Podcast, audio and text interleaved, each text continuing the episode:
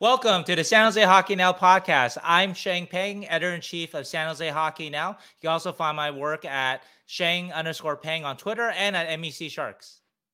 I'm Keegan McNally. You can find me on Twitter at halfwall underscore hockey, at my website, half-wallhockey.com, or at San Jose Hockey Now. This week, super exciting. It's another mailbag episode. Yep. Sharks are on a long bye. They aren't coming back to play till Valentine's Day, so plenty of time. Yep. And um, the it's felt like the the absolute best time to get a couple of your guys' questions out. So if you are new to the mailbag episodes, um, subscribers to San Jose Hockey Now can leave questions. We're going to get through um, pretty much all of them, hopefully. Um, and um, we're going to answer all of the burning questions that the. Sharks fandom wants to know about. Um, we got a few more things to talk about right before we get there, though. Um, uh, Shang, you wanted to talk about Roy Sommer a little bit. Yeah, I just want to congratulate Roy on that incredible honor of being inducted into the AHL Hall of Fame. And of course, naturally, it happens in San Jose, right where he belongs, where he coached uh, for San Jose Sharks, AHL affiliate. Not all the time in San Jose, but uh, for the San Jose Sharks AHL affiliate for 24 years. Uh, he is the winningest AHL coach. I believe he has 836 wins or, or something. No, 828 wins. Um, and yeah, quite quite quite a number of wins. But he also acknowledged uh, that he's also had a lot of losses, and so he's had a lot. He's also the losingest coach in AHL history. uh, but he mentioned in his speech, in typical Roy fashion, um, that uh, you can't uh, you can't learn if if you don't lose, and so. Uh, he's learned a lot in his life.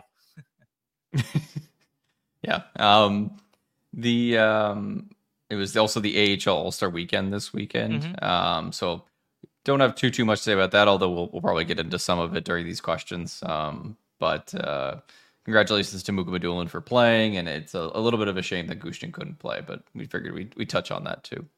Yeah. Um, uh, let me shout out a couple a couple things too uh, that uh, uh, uh first, uh, uh, Nikita Sokolov, uh, my Barracuda writer, he wrote a terrific piece about uh, Daniil Gushchin, going back to Daniil Gushchin's uh, childhood. Talked with Daniil's father. It was supposed to be in preparation for the AHL All Star game, and yes, Daniil's dad did come for that, but unfortunately, Daniil couldn't play. But childhood pictures and unknown facts, unexpected facts about Daniil Gushchin, like for example, Daniil uh, wanted to be a goalie when he was a kid and stuff like that, and yep. also too. Um, he also did perfect stories about Shakir Mukhamadullin. He was able to talk to Mukhamadullin twice in Russian uh, after the skills competition and after the All Star Challenge, All Star game. Uh, nobody else there was able to talk with Mukhamadullin in his native language, so it got a lot of good stuff out of Mukhamadullin that way. Mukhamadullin, of course, is still picking up on on English, and so uh, to have a guy like Nikita be able to talk with him is is invaluable. I think it's a, a great for you guys too to really learn what Shakir is thinking. And finally, on Roy, uh, did a piece great stories that Roy told during his Hall of Fame induction speech. I went I think it's supposed to go like 10 minutes, but I went for a half an hour. Typical Roy fashion. He loves to tell sure. a good story. And so just some awesome stories, just a couple of tidbits. Check it out if you haven't. Uh, first, uh, what was Warren Strelow's impact on Joe Pavelski? Actually, a really cool bit. Warren Strelow, goaltending coach legend of the Sharks, shepherded guys like Nabokov, like Kiprusoff, guys like that, right? Sharks organization is still missing uh, Warren Strelow uh, after all these years. And anyway, um, he had an impact, a story that I've never heard of Joe Pavelski going out to work with Warren Strelow and learning some of his goal scoring skills, maybe from Warren Strelow. So I think that was a really interesting story. And then my favorite one was finally uh, Roy used to have camping trips uh, with the Barracuda mm-hmm. or Thorough uh, Thoroughblades or whatever AHL team uh, uh, of the Sharks he was coaching, the Barons, whatever, right? Uh, anyway, though, one of the camping trips was so intense that uh, Roy got a call from Doug Wilson, and Doug told him, "Uh, yeah, the lawyer said you can't do that camping trip anymore." so, anyway, great stories like that. So check that story out at San Jose Hockey Now. I love it. Um, sadly, I was not able to watch the uh, AHL All Star Game live because I attended the Beanpot tournament in uh, Boston uh, at TD Garden. Um, Excellent um, segue little, to to promote your articles. I love it. You're doing a little bit of uh, doing a little bit of um, scouting work, a little bit of um, just a review of how the Sharks prospects, um, Will Smith, uh, Michael Fisher, and um, Cam Lund have been doing, as well as future Shark Macklin Celebrini. in that tournament. So if you haven't seen those articles, they're both out on San Jose Hockey now. Um, I think they're good. Uh, they're great. no, it's uh, I um it's just kind of the stuff that I've been thinking about with those prospects for a while, and then watching the game, I got some not clarity, but a little bit of a cohesion on, on my thoughts on on them and how their seasons are going, some of their future projections, that kind of thing. So I'll have another article out um, after the finals, which will be out uh, probably Tuesday or Wednesday next week. Yeah, the Beanpot final is on uh, this coming Monday, and yeah. it's uh, Northeastern versus uh, BU. And so, yeah, some more thoughts on yeah Lund, Fisher, and yep. uh, the future Shark Macklin Celebrini. If we keep saying it like that, it will will itself into uh, existence. yeah, yeah, yeah, yeah. yeah. Locked on Sharks famously willed Willie Macklin into existence. Exactly. So we can get if we can will Celebrini to existence, that will be a feather in our cap. So. exactly, we future Shark Macklin Celebrini. We're gonna create a little little circle to pray by, and that'll be it. All right, let's get to the questions because we we always go very long on these episodes because yep. the questions um, we get we get pretty in depth. So um, we're gonna start with Gary two, To. He says, "Love the podcast every week." Um, last time I asked about if Hertl has lost a step. Now that we know he hasn't, my question is: Do you guys predict he'd be willing to stay past this off season to lead the Sharks out of the darkness, or will he be, want to be traded? As a follow up, what would Grier need to do to convince him to stay if that's what the Sharks are wanting? Thank you. Good question. Um, yeah. Uh, so I I think that my I predict that Hertl will want to go. Um, I don't believe that he signed on for a rebuild. And the problem, though, is that he may not have a choice but to stay in the sense that um, even though he does have a trade clause, but uh, the Sharks, I don't, I don't think the Sharks are going to give him up and give him up pennies on a dollar. Mm-hmm. And I don't think the Sharks are going to want to give him up and necessarily use up their retention slot and they only have one left because they still have another couple of years of Brent Burns, uh, one more year after this year, Brent Burns, and I think three more years after this year of retaining Erik Karlsson. And so they don't want to tie themselves up with a Hertl contract that has, I think, six more years after after this one. Yeah. Um. So Hertl may not have a choice in in in, in some ways. Um. I think I think that uh, I, I think I think that's one of those things where there's one retention slot too, and there's a guy that's a, maybe ahead of Hertl on line too, and Logan Couture, who has had longer service to the Sharks, who's older too, and so might be like if one player like a Couture really wants to leave to win a Stanley Cup, then that might be more like a Brent Burns situation, an older player that okay, uh, you've done so much for the Sharks, we're going to let you go.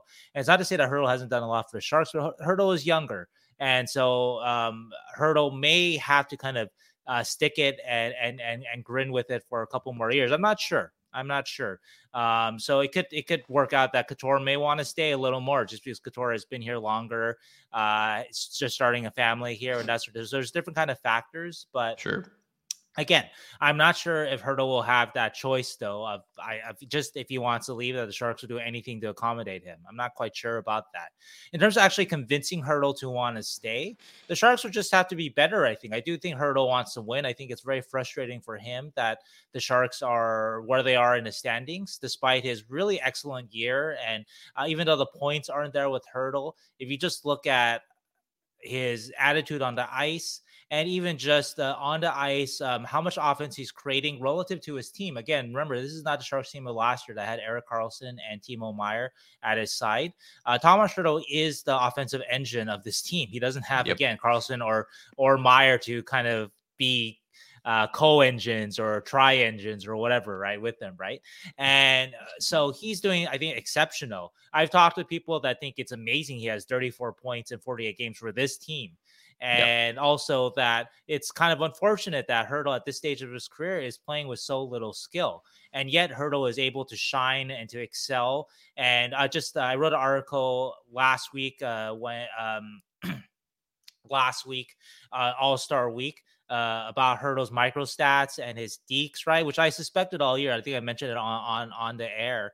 Um, that it feels like Hertl is beating people at will this year uh, with his dekes, and the stats bear it out. Last year, I think he was about 90th in, in uh, uh, among forwards mm-hmm. in uh, open ice dekes. Uh, right now, at the All Star break, I think he rose to 13th.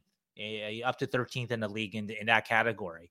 And so that in in the, in, in the rate category too, not not in in volume, which obviously he gets a lot of playing time. So the and to do that in the rate category tells you that he's regularly beating his the first man on him. And yeah. I've seen that on the ice so much this year. And it's a demonstration of just that he, his game is back, like you've seen, Gary. That, that I think his mm-hmm. game is back. And um, if he was playing with better players this year, if he was playing with Eric Wonder Point, Erik Karlsson, and Timo Meier, mm-hmm. I think Hertl would be for sure a point per game player this year. He'd be producing like the Hertl of 2018 19, who was a point per game player. Um, so, anyway, to convince uh, a Hertl um, to not even think about leaving, it's not that Hertl that wants to leave San Jose. Obviously, likes San Jose.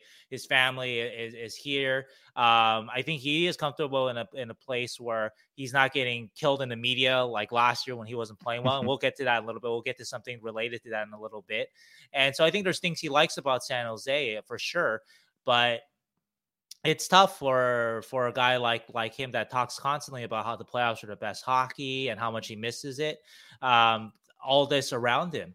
And I know some people point at him like, hey, you're making a million dollars, but he's not Connor McDavid. And there's something that's not his fault. He's not going to drag the Sharks by his lonesome into sure. into playoff position. He's not Wayne Gretzky when the Kings traded for Wayne Gretzky in 1988, pulling the, the Kings into, into, into the playoff picture. Um, that's not his fault. And so anyway, um, so I, I, so I think it is tough, tough for him. And so, um, if somehow the Sharks can contend faster than expected. Uh, sure. Whether that's from a picking Celebrini, future Shark Macklin Celebrini. There it is. Uh, yeah, there well, it is, right? Uh, or yeah, Will Smith. That was a, in, right? um, yeah. That was what we kind of said about Karlsson too before the Bedard right. draft. Was like if they draft Bedard, yeah, she's been kind of hanging out. If um if if they draft Bedard and they do a bunch of moves. Maybe Karlsson would want to stay. Turns out right. they didn't draft Bedard. They didn't do a bunch of moves to be competitive. So there he goes. Is that's the same kind of thing that happens with Hertl? I think there isn't a lot to to say. Like, I, and I honestly, I wouldn't want to try and convince him to stay and then have Grier try and put together a team for Tomas Hertl. I love right, Hertl, right. but it's not worth it. There's there's a better a, a future where the Sharks are competitive, and it's probably not with a team built around Tomas Hertl entirely. We need better superstar players that are younger, that are on cheaper contracts, that are that are going to lead the franchise for the next decade instead of the next three to four years. So that would be my point. I, I, want to add to that when Hertl resigned, and that's I think where people have the lack of clarity with the direction of organization, which we've talked about a lot. That the Hertl resigning was not Mike Grier's; it was another regime's. And so we did uh, actually the the previous incarnation of the San Jose Hockey Now podcast. We did a whole podcast about how to build a winning team around Tomas Hertl.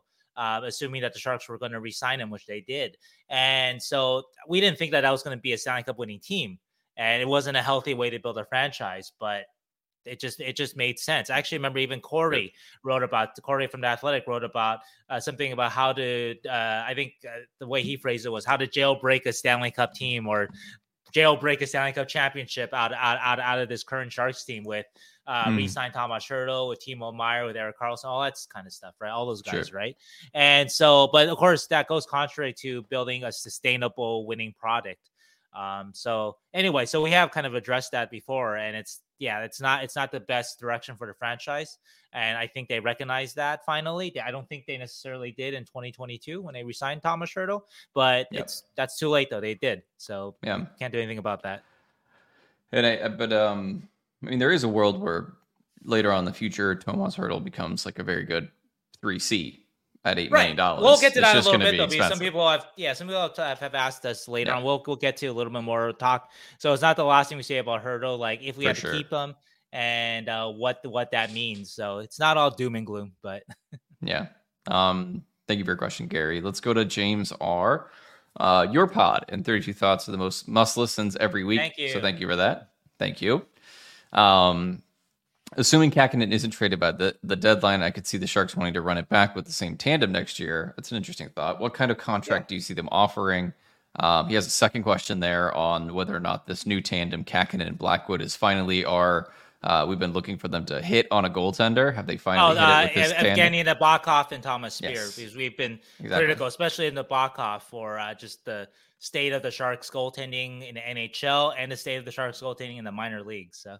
Yeah, so let's answer the first question first. Kahkonen's next contract. I I I don't know. I honestly think it would just be kind of similar to what he got this time. Like if they wanted to run it back, it's just my like uh, opinion. Probably something in the two million dollars ish range. Yeah, yeah, years. absolutely he's not going to make like double what Mackenzie Blackwood. That's another thing, right? Uh, so he's mm-hmm. not going to make double what Mackenzie Blackwood makes or anything like that. So it'll be very close. Mackenzie Blackwood makes two years, 2.35. Blackwood was when he signed, I think it was two years, 2.75. So it'd be somewhere in that. It'd be short term too, because uh, as good as Blackwood and Kahkonen have been, I don't think either has proven that, oh, you got to give either these guys a five year contract or anything like that.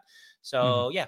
Uh, so, and on your second question, which is a really good question, your second question, um, I think it's, I think it is fair to, um, well, first to credit uh, both Thomas Speer and Evgeni Nabokov for, um, for the work they've done on Kahkonen, right? Kahkonen sort of the the changes he's had to make to his game have been well documented over the last a year and a half or so, and sure. then also too taking a chance at Mackenzie on Mackenzie Blackwood, which uh, wasn't a, a no brainer. There's some criticism for that. That why you waste six, a six round pick on a guy like this, right? But obviously, though, somebody else was willing to offer something for him, so uh, you didn't just wait for the the Devils to, to just not qualify him. And so he took a chance on a guy whose talent you liked, and he has shown to be kind of uh, uh, definitely he's he's he's he's been a good value trade. He's definitely been worth more than a six round pick. Um, and so yeah, they definitely deserve credit for that. And I I think that it does sort of um, it should at least quiet mm-hmm. some of the criticism that uh, uh, that Nabokov has received. I think fairly so. Um, obviously, there are still questions about the the system and the prospects, right? Uh, but the Sharks didn't draft anybody in goal last year, and so you can't criticize him for that. And obviously, right now there's sort of a, a dearth of of uh, a projectable talent down in the minors, right? Uh, if we're being honest. Yep. So that that's that's something that still has to, I guess, happen. Uh, but if if uh, Nabokov is able to stitch together a good year of goaltending out of every year, and I guess if we look at the last two of the three years, they've they had Reimer who was very good in 21 22. Um, and that was that was more Nabokov uh, because Speer wasn't uh, wasn't wasn't with the team yet. And then last year wasn't so good, but this year you've had basic hits with with Blackwood and Kahkonen. So basically, if you can find guys on a bargain bin every year to keep to keep the franchise competitive in goal, which they've done for which Nabokov has done for two of the last three years. That yeah. that buys you time to find your Wallstedt, your well, your future Nabokov or your future Kiprusoff or yep. whoever, right?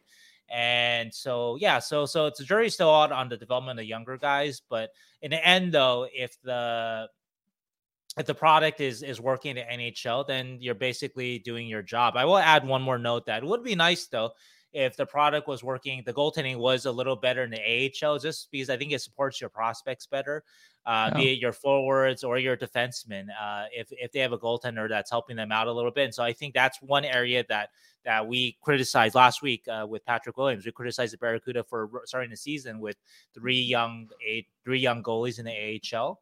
Um, and so, but I'm not saying that's a Nabokov decision anyway, but uh, that's yeah. that's one thing that, that they maybe they want to address and tonight they're they're starting uh, with Romanov and Beck Warm um, because yeah, so we're not really sure what what Mac, what's the situation is with Makiniemi. Got to check yeah. up on that because last I talked to Makiniemi, he had I think shut out the Wranglers and he was saying that he was fully healthy. yeah, so, so where's Makiniemi? I will have um, to figure that out. So yeah, check up on that one. Yeah.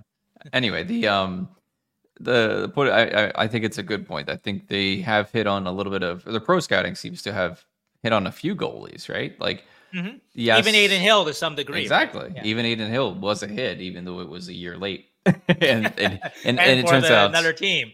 and turns out if you put a massive goaltender behind the best defense in the league, it goes pretty well.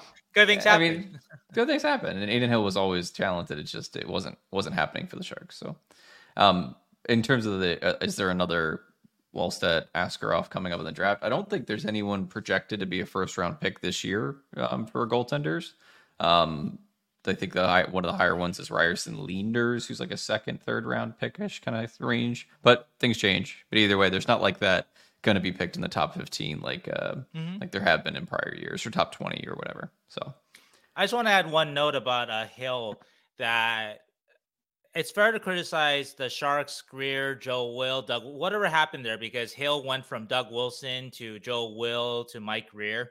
Mm-hmm. And so, so somebody didn't like him enough to keep him. And so you can you can you can assess blame to Mike Grier, but at that point Hill was very devalued based on the year before. So True. Grier got the most he could at the time for him, I think. But anyway, so we can talk about that part of it. But the one thing though that they were right about, at least I would give this in the Nabokov and Doug Wilson because Doug Wilson was a GM, was that they were right about Hill's talent. And mm. that trade was not a slam dunk at a time. A lot of people criticized that trade at a time, like, who's Adin Hill and why are you giving me a second round pick for him? He, at that point, he I think the most games he had played in the season was like 19 or something like that. Something like that. Um, yeah. yeah. something some something very very low. Um, so a lot of people were critical critical of it uh, in the industry, not just not just fans, but scout types, that sort of thing, right? Yeah. And so I think what Hill has done in Vegas, even though it wasn't for the Sharks, has just did justify. It doesn't justify the Sharks cutting Hill, basically uh, uh, uh, trading, trading, trading an asset or trading for the asset when the asset was was high, second round pick, mm-hmm. and then trading him away when his value was lowest, which is obviously not good asset management. So there's no question about that part of it. But um, got to give I'm going to presume Nabokov and Wilson that they identified the talent there, that the team was right around Hill. And we've seen it with the Golden Knights. And pres- presumably, I'm looking at a Team Canada Olympic mocks, and fucking Adin Hill is, is a starter for a lot of them. it's amazing. So, isn't that amazing? Yeah. So I just goal goaltending blows my mind always. Uh, just absolutely fantastic. Also, yeah. interesting, interesting note: the mm-hmm one of the better um, Russian goaltenders right now that's available in the draft. He's a double overager, but his last name is Nabokov. It's Ilya Nabokov. Oh, there you go. Oh, that's I don't, cool one. Okay. No idea if they're related. There might be a lot of Nabokovs in Russia, but he's per- currently got like a 927 yeah, in the KHL. A couple of them. Yeah, yeah, because I remember there was a big time prospect like 20 years ago, Dmitry Nabokov, no relation. He was supposed to be a sniper that ended up scoring like seven goals in the NHL or something. So it's pretty good. no, it was not. All right, let's let's move on. Uh, great question, thank you, James. Uh, Jake, uh, I listen weekly, love the podcast. We we thank you for listening. Um, I wanted to circle a couple of fun questions back to the last time the Sharks made the playoffs in 2019. Shang, I wanted to know what was your thoughts on Peter DeBoer scratching Joonas Donskoi in the playoffs over Micheal Haley five years ago, if you remember that, and what the heck was running through your mind in that Game Seven against Vegas? Oh my gosh! All right, these so, are good questions. Yes, they are. And actually, uh, if you can find it, it's been lost in the Fear to Fin, the the Purge, the Move Over. Maybe you can still find it somewhere. I wrote a 2000 award article defending Micheal Haley when I first started covering the Sharks, somewhere very early on. Uh, nice. Because I saw the hate that Micheal Haley was getting, and I thought that that honestly I thought was very very un- unfair. Um, I thought that he was a, a better player than people were giving him credit for. And so I watched I, I, watched like six games of Micheal Haley tape, six uh, like shift by shift, going back to Florida too, to try to figure out what the Sharks saw in, in Micheal Haley. And I remember seeing a guy that was really good on the forecheck, uh, kind of scary at the forecheck at times, kind of like mm-hmm. a Ryan Reaves when Ryan Reaves was younger and better. Um, so Haley had a little bit of that and also too obviously the stuff just stepping up for his teammates and and and that sort of thing too that was important too and so i actually thought nothing of uh of uh not much of of DeBoer uh, sitting Donskoi in favor of Haley, especially on a fourth line uh, minimal situation. And Donskoi uh, wasn't necessarily playing at, I thought, uh, necessarily his best either. Not enough to be in a lineup. You know, Donskoi, if we remember, at his best absolutely deserved to to to be in a lineup. But Donskoi sure. was inconsistent though, as we can see in sort of his his point fluctuations uh, when he moved on, even after the Sharks too. You know his goal is streaks and, and and that sort of thing. Um, so yeah, so I actually didn't think I I wasn't a person that that thought any anything anything of it. Um, But do remember it was a real point of contention though. If you if you look up my old tweets, uh, uh there was something where uh some sometime mid season, um I think okay, yeah. So I think another reporter asked the question. Of, I I have this uh I have this uh, I, I I put out the whole thing uh, on mm-hmm. on Twitter, so you, you can see it. A reporter asked DeBoer. Uh, people superficially look at it and say, "Why does Donskoi have to lead the lineup? Why can't he go down to the fourth line?" And sure. you know, do you see that as different roles? What you want on the fourth line? And DeBoer said, "No. Uh, I, I think we have guys who are interchangeable, but I think our fourth line has done a good job with Micheal Haley." Um, and then he said at the end of that quote, I know people minimize that, but I don't care our players understand the value of that in our lineup. So Pete was very well aware of some of the the criticisms of uh, uh, that that he was receiving for playing Haley over Donskoi. Again, this was in the regular season too. This wasn't even the playoffs. And then I followed up with a question that that got Pete mad. Um, and I wish I have the tape somewhere, but um, anyway, I asked. Uh, I know it's not as simple as Haley and for Donskoi, uh, but what element does Haley bring into the lineup as opposed to and then dot dot dot and Pete cut me off.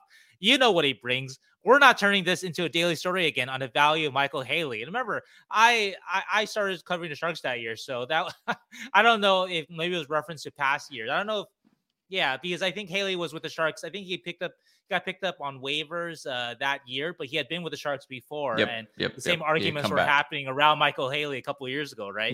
Before this, and so anyway, so if Pete is mad about this, he's like, you know what he brings? We're not turning this into a daily story again on the value of Micheal Haley.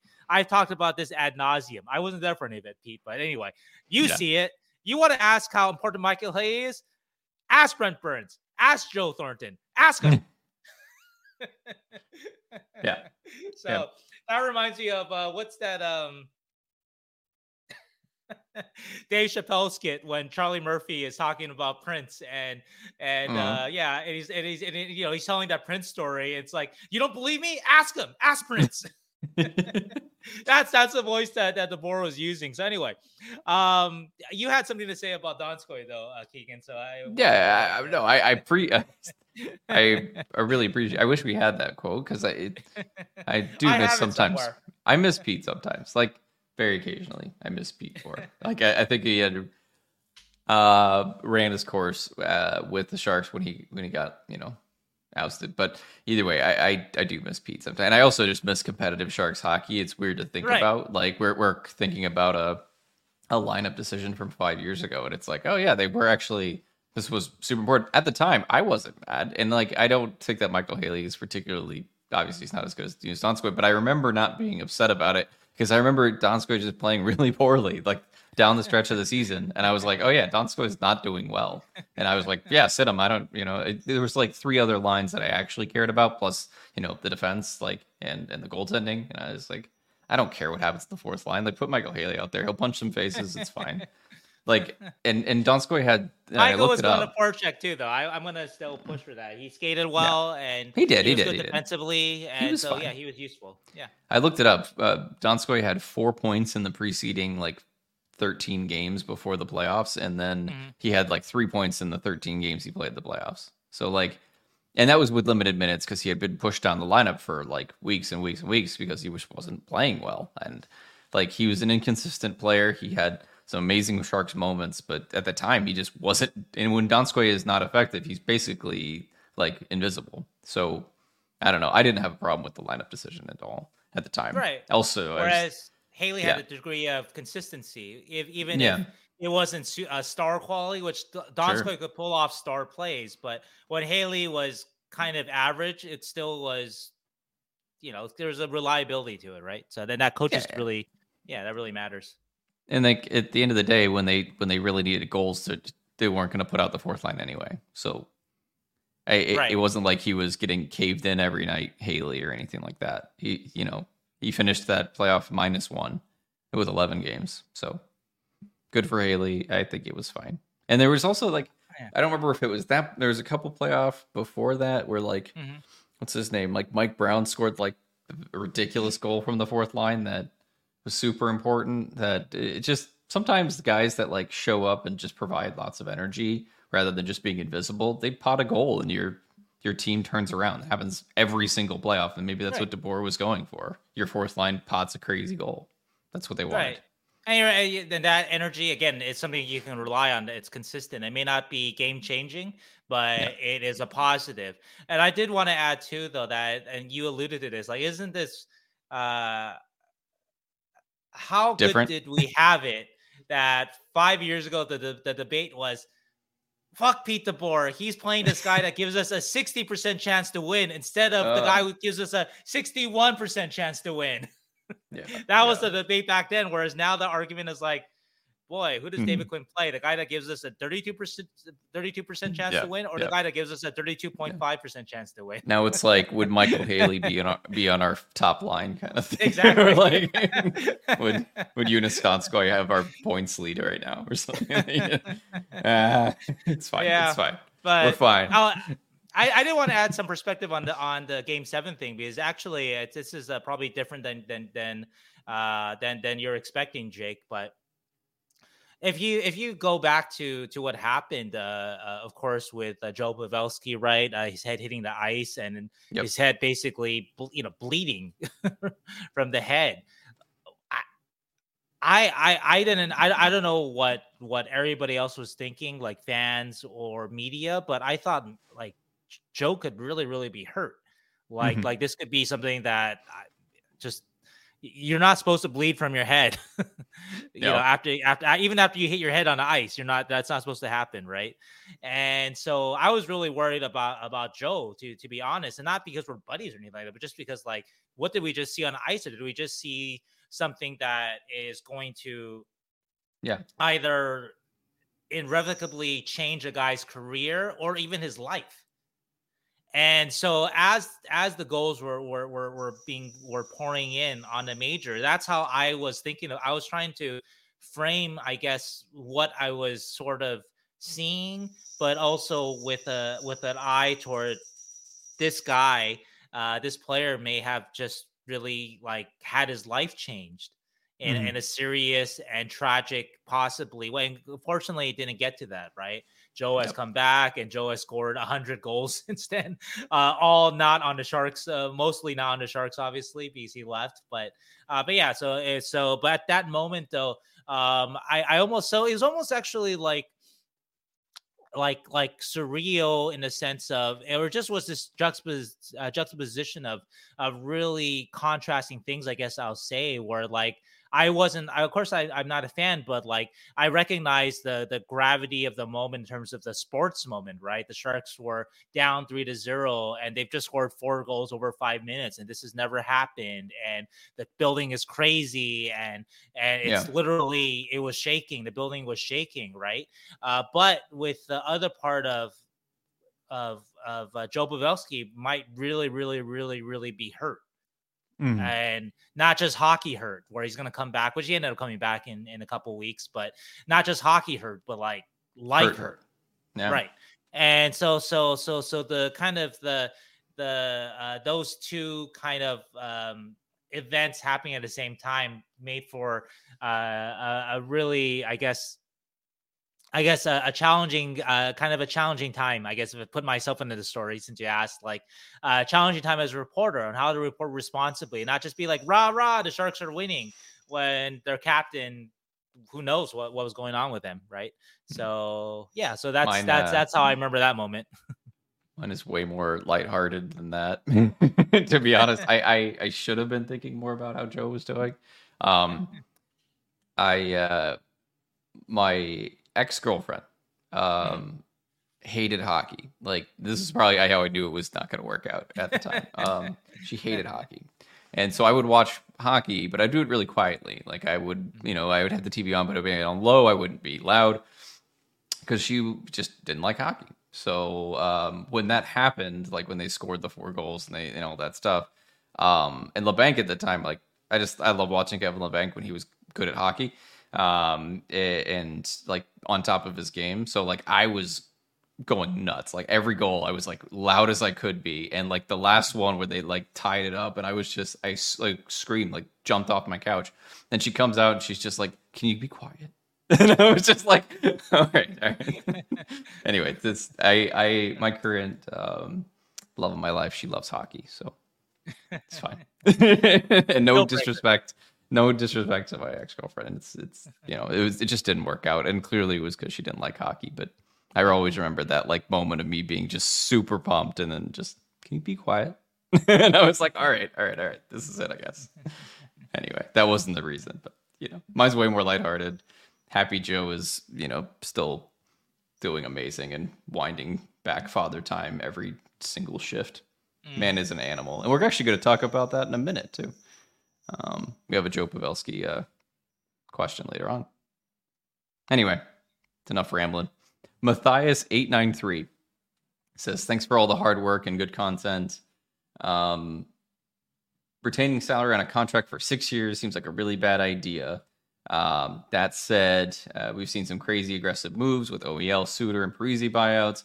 Would any teams be willing to make a Hertl with half retention trade that is actually worth it for San Jose? I'd imagine almost everyone would love Hertl at $4 million AAV, but who would be willing to actually pay that price? Good question. You got an answer, Shane? Yeah, um, I would say for sure that someone would take Hertl even with the extent of his contract at True. half AAV. I don't know if, the, if they weren't willing to retain half on Erik Karlsson, though. I'm not sure why they would do that for a Hertl. Um, mm-hmm. Remember, this is Hasso's money, not not yours or mine. Um, yep. So anyway, yeah, for sure, some some somebody would. Um, would somebody give you the full value of, of Hertl, like kind of his like right now? I don't know about that still. I still think that you would still get diminished offers just because, yeah, the AAV is great, but uh, it's for six more years and he's going to be 36. And a lot of teams are going to shy away from that. Um, but sure. I think I think I think if you're willing to do that, that teams teams would be interested, and you probably would get a very good offer uh, sure. for him. Um, maybe very close to what his offer, like just his on the ice value, uh, something close to that right now. I, I that's that's possible. Yeah, yeah. Team team might take a chance. Would take a chance, I would say. Yeah, I just don't think the Sharks would.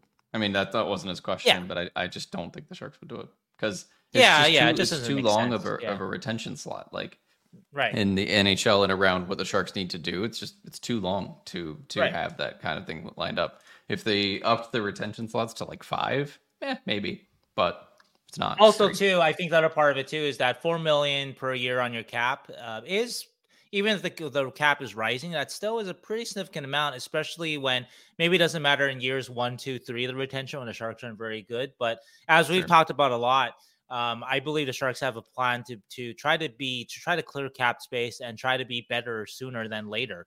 And yeah. so to have a four million dollar uh, millstone when you're trying to be competitive isn't uh, is is is isn't isn't give yourself uh, uh, the best chance to to to to be good. And again, once again, if they were willing to do it for Erik Karlsson, where I think they had every reason in the world to do to to retain more, I don't see it with with Hertl. Yeah, but it would be. I think they would get a good good value for it. But if they didn't yeah, do it with yeah, Karlsson, I, I, don't. I don't think they'll do it with Hertl. Yeah, just doesn't make sense to me. All right, Jenna B says. Um, I remember myself and others being impressed with Felix Gagnon's performance at the rookie tournament.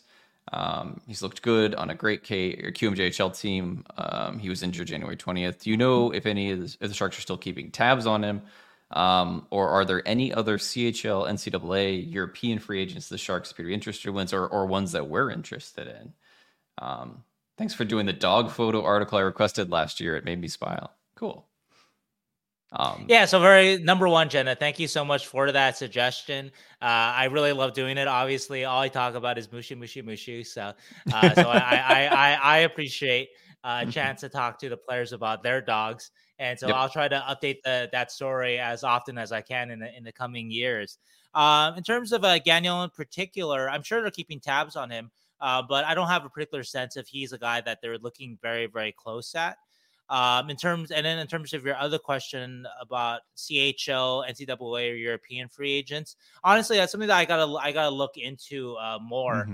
Um, I and so uh, I'll tell you what, uh, Jen, if I learned anything, um, I think I, I I I thanked you on Twitter for your suggestion. So you'll be the first to know if I if I learn anything on on on any on any of these sort of uh, free agents and ones that they're looking at. Um, Uh, and yeah, so so that's something to to kind of uh, to to I need to keep digging on. I haven't looked looked into it too much to to be honest. Yeah. The um the the Sharks used to have this basically when they were competitive. Uh, they would sign European free agents all the time, um, and mm-hmm. it does seem like maybe that's trailed off a touch. Um, like, hmm, I don't know about know? that uh, because I'm just trying to do. They signed Pooley over the summer. Uh, yeah. I do. I do remember that that was a Doug Jr. like like strategy. They talked. He talked about it a lot. Yeah. Uh, Donskoi obviously was the, the great shining example of a guy who worked. Even Melker Karlsson, Melker who was Karlsson. Micheal Haley, uh, Micheal Haley unpopular at times, but uh, Melker played a lot of big minutes for the Sharks and was an indispensable part of the PK and scored mm-hmm. some big goals for them early on too. And so for a guy that you signed as a free agent, you can't argue with the value that that he brought. Uh, but then it sort of tapered off in terms of what the value that they got back from it later on. Guys like uh, Handemark, right? Handemark, uh, Lukas Radil, the real deal Radil. Oh yeah, the real deal. Well, actually I would argue with Radil and even Simek that they got a lot of value out of them the first year, right? Sure. Lukas scored and, a lot of goals that that first year that uh, he couldn't repeat the performance, but he definitely and Antti Suomela became, uh, you know, Alexander Barabanov. Right? Yeah, yeah, so. unattended, but yes. So, mm. so I, I yeah, it, it, just was interesting because they did have a lot of this kind of thing, and I, I I just don't think the organizationally they're in that kind of position to, to take that. They're trying to get, uh, and in those situations, they're trying to get somebody cheap that's unknown and trying to make them see how they can do in the NHL. But right now, it doesn't really make sense because they're not they're trying to be competitive, I guess. No, that's not um, true. Yeah, it makes perfect sense to give guys like that chances because they they if they pan out right, then you suddenly have yeah, a lot yeah. more value on your hands. Then you, that's exactly what the Sharks are doing. So, um, I do remember the the Kuzmenko one. I think that's a big recent one. Uh, I was told the Sharks weren't interested. And obviously, you look at his production, like, oh, that's crazy. Why weren't the Sharks interested? But then you see that uh, Vancouver, he was in and out of the lineup, so there are questions about him. He's not uh, a no-brainer kind of kind of guy in, in your lineup, even if he can score 39 goals like he did last year. Um, and so I, I feel like they are still in a conversation. We just, uh, you know, they just haven't they just haven't picked anybody up recently that has been um, I guess among the top guys for sure. But I, I can definitely see that that they can be in it in the coming years. They had uh, what's his name last year? Um, uh, Swiss. Uh, well, actually, he had played in, in he had he had played for the Ottawa Senators already. Uh, oh, Max Max Veronneau, um, who's not actually European, but came from the European leagues. Um, so so they they've had they've had they've had guys uh, recently. They just haven't panned out. Um, they just haven't had a big success, I guess, at it since maybe arguably Simek in that one year when Simek uh, was Brent Burns' partner. Uh, since then, it's been it has been a rough going, um, but they've tried guys, and so I expect that they will keep doing so. Just keep trying to plug in. Uh, they have a lot of holes in their lineup, obviously, so they'll keep trying to plug it in. And like I said, Jenna, that's a great question. Uh, I wasn't able to to to dig too deeply on it yet, uh, but I will, and I will let you know. I have a um, I have an answer. Mm-hmm. Um, basically, the Sharks are in a uh, kind of a uh, little bit of an organizational. Uh, their depth at goaltender isn't very good. Uh, this is a good have, suggestion. Yeah, yeah. So the top 20 goaltenders in the AHL in save percentage, uh, right? Every single one of them is owned by an NHL team or was at some point owned by an NHL team. 18 of them are currently owned by an NHL team, meaning their contract is with an NHL team, except for one, the guy who has the second best save percentage in the AHL, who's 20 years old. 20 years old, Thomas Suchanek, who is a, a Czech born goaltender, played in the WHL for a few years, um, played at the a favorite of Liz Childs. A favorite of Liz's, who she brings up all the time. Um, I I don't understand it right. Currently, he's on an AHL only deal for the Ducks. Um, I think he's got some sort of kind of like this is all speculation, right? Some sort of back door thing where he plays in the AHL for the Ducks, and that's where he's playing his San Diego Gulls currently, where he has a 931 save percentage. Mm-hmm. Um, and then he will sign an, an, NHL deal with the Ducks at the end of the year or something like that when the contracts make it's more possible. sense. Yeah, once once possible. the Ducks have a have extra contract slot or whatever. I don't I don't know the but, Ducks 50 contract situation, but But currently, they could force the Ducks' hand and just say, "Oh, we're going to offer Kennick a, a contract," because I don't think there's anything that that's preventing them from doing that in the current CBA. So he's going to get an NHL deal because I don't. 20 year old goaltenders, even though he's only like six, he's listed at six two, but he's probably closer to six foot one. Mm-hmm. Um, you know, players don't just put up this kind of point or numbers and have this kind of track record going into pros and don't get signed, especially at 20 years old. So he's going to get signed. I would love for the Sharks to sign him because I've I've loved him for two three years now. So uh, he's a great goaltender, even if he's a little bit wacky and a little bit wild. He's a great goalie. So the Sharks just need players, and we talked to Ryan Miller about this. You want a player who's instinctive and knows how to stop pucks, like, and he does. so he's proven that now at a professional level. So Thomas Suchanek is my answer. Sharks sign him. No, I don't know. Work work your work your magic, Shang, and find out how to make them sign him. But anyway, that's my answer, Jenna. But thank you so much for the question. Um, all right, we have our next question here from Stephanie. This is an interesting one. I think you're going to have yes. a, a, good answer for this one, Shang. Um, what role do you think the media can play in regards to whether a player leaves or stays in a uh, NHL team? I imagine if the media refers to somebody being traded, it comes a foregone conclusion, and that it can cause uh, cause an effect of some sort. Interesting. Yeah, this is a great question. And uh, for sure, it is possible that we can have a, a hand in that, uh, fortunately or unfortunately.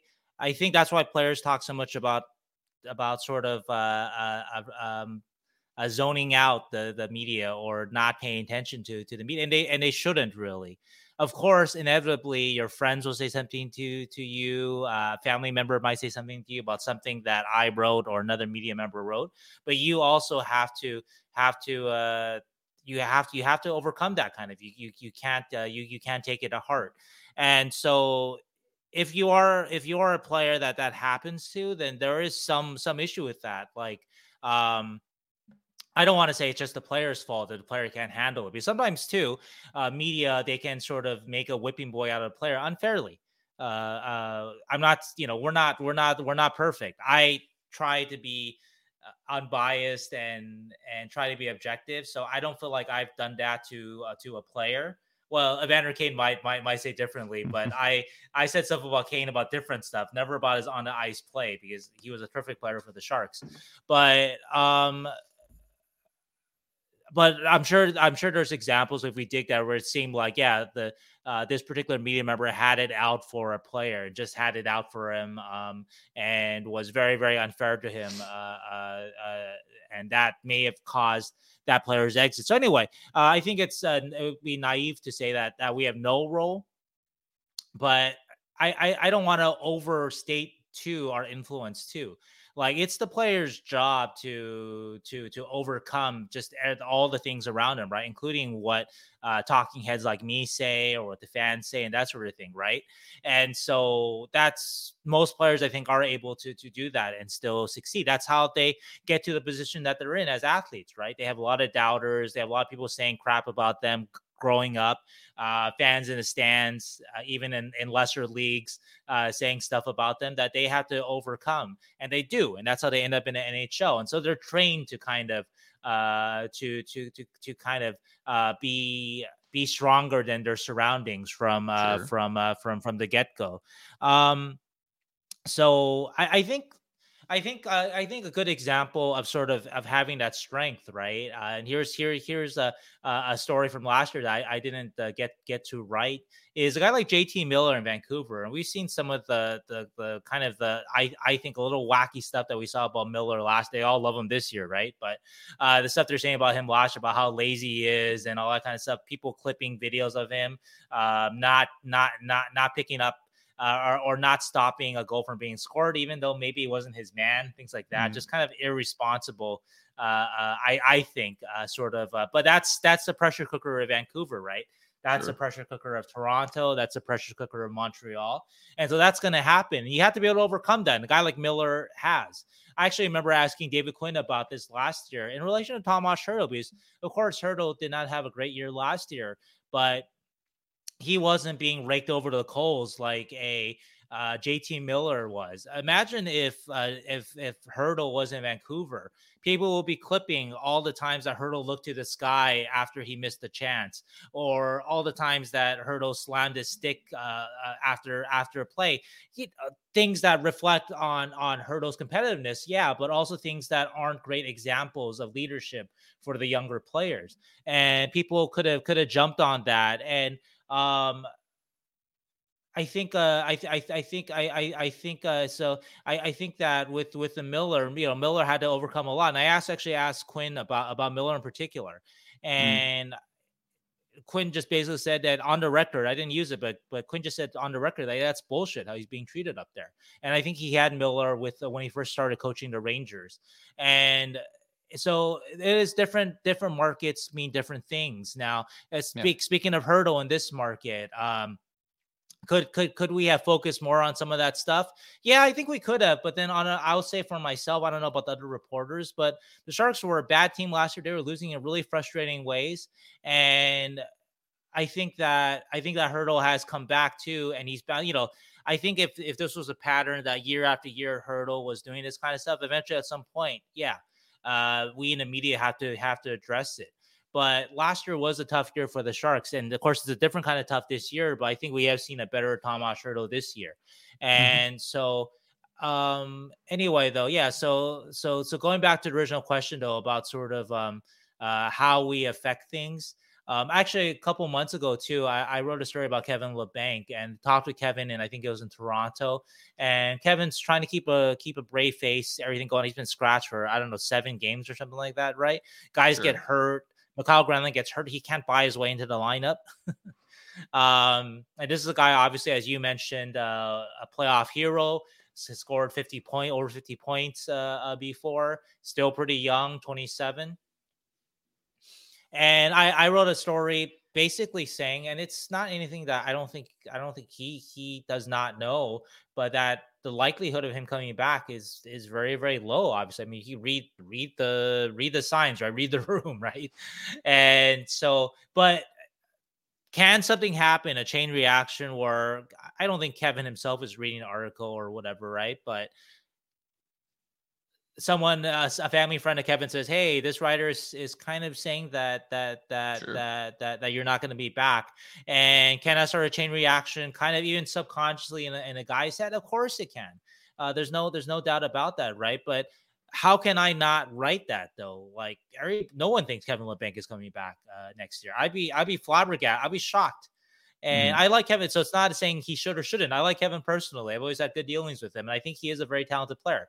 And I'll say it again. And you've said this before too, Keegan, I think, um, that it wouldn't surprise me if he does like a, a Stefan Noesen kind of turn and someone signs him at a sure. low, low, you know, minimum. And he's like a power play specialist. Throw him on your fourth line. He pops in 30 points, uh, mostly on the power play. And he has a role, though. He can help a winning team out. I, I think that's possible. That's for possible Kevin. for sure. yeah. yeah and and so yeah so so so it's not to say whether or not he should or shouldn't be back but be shocked uh, if if he was. And so but someone might say something though it might affect his play. Uh, but if it does though again that's part of the challenge of being a a pro athlete um, for sure no. yeah. And so so i think to answer your question so for sure it, it can happen.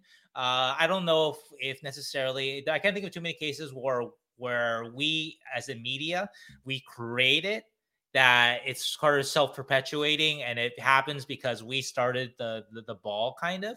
Uh, that's that's that's a very diff- i mean you got to have like massive influence to, to, to do that. You've got to be like stephen a. Smith or something like that to yeah, kind of get that to get that ball rolling. Right right right. And but those guys are national guys too. So it's got to be like a uh, like I mean, there's very few local guys mm-hmm. with that kind of influence. Like maybe Michael Russo, Minnesota, if he sure. chose to use his influence that way, which I've never seen him use in that way. But anyway, yeah. that that kind of thing, maybe that that can that can happen, but it's very very unlikely.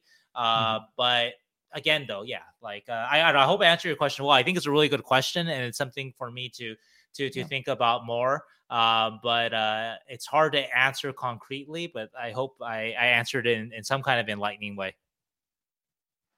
and I know this this there's I don't have any evidence of this at all, but like stuff like the you know what we're gonna do with Vlasic or what like the Martin Jones buyout, like at some point, no, probably it wasn't the media saying you need to buy out Martin Jones, but it becomes this kind of like conglomeration of the fans are being like, the goaltending's terrible. Why are we so bad? What are we to do about Martin Jones? And eventually it happens. Not like, and they make their own decisions. Obviously, management does, but you know, it kind of can come together like that in an interesting way. So Right, right, right. And it was that well, it wasn't the media that started it. I mean, we need to report no. that Martin Jones isn't playing well. Exactly. We need to report that Thomas Hertl, sometimes his body language isn't great, which I think I did allude to last year. Mm-hmm. Um, I didn't make a big deal of it, but I, I yeah, like it was mentioned. And so so yeah. we have we have to report. And if if Martin Jones can't overcome it, and not to blame Martin and all for that. The Sharks defense around him was terrible. So, sure, so you can't yeah, put yeah. it all on Martin. But yeah. uh, but if you can't overcome it, then what you know, what can we do? Uh, we have to report what we see. And same with Hertl, right? With his body language stuff that we have to report it, we have to mention it. And if he overcomes it, which I think he has this year, kudos to him too. Um, so it's just part of sort of the part and parcel, I think, with with the job mm-hmm. that, that these kind of sort of um, you always want to remain, you know, you speculative when you're you're clear that you're speculating and yeah. you know sources when you're clear that they're sources kind of thing which is the hallmark of good journalism which you you practice all the time shane. I try to so. Okay so it's a brand new day here at the San Jose Hockey Now podcast. We couldn't quite finish the mailbag on friday as we had hoped so we're gonna wrap it up uh, right now. And so anyway let's uh, go go ahead. Right back to uh, Fin Coe right? Mm-hmm. yeah so Fin Coe asks, uh, with Eklund back at center recently, could he follow a Joe Pavelski like path, moving back and forth between like three center, two wing, hone those skill sets, eventually moving to two center, one wing in his prime, and combining his phenomenal hockey sense with a signature skill like Pav's tips? Uh, they're very different players with different backgrounds, but Pavelski represents one of the most interesting homegrown development paths I've seen out of this organization. And I wonder if Eklund can finally find success in a similar way. That's interesting. Yeah, I think it's yeah, very interesting. I think it's certainly possible. Uh, mm. you're right about Eklund being very, very smart. And I think mm. the big question with Eklund will be if his body can develop um, uh, just enough strength. I mean, he has developed more strength, and it's a passable amount of strength for the NHL. But long term to play at center, though, I think he's going to need a little bit more, especially if he wants to banged down defensively and down low and that kind of stuff, right? Stuff that uh, Joe Pavelski does, stuff that uh, Mikael Granlund does. I think that's a. I think we've talked a lot about that. That's a very good model for uh, Eklund to follow. Uh, shorter but stockier guy in Granlund that has been able to.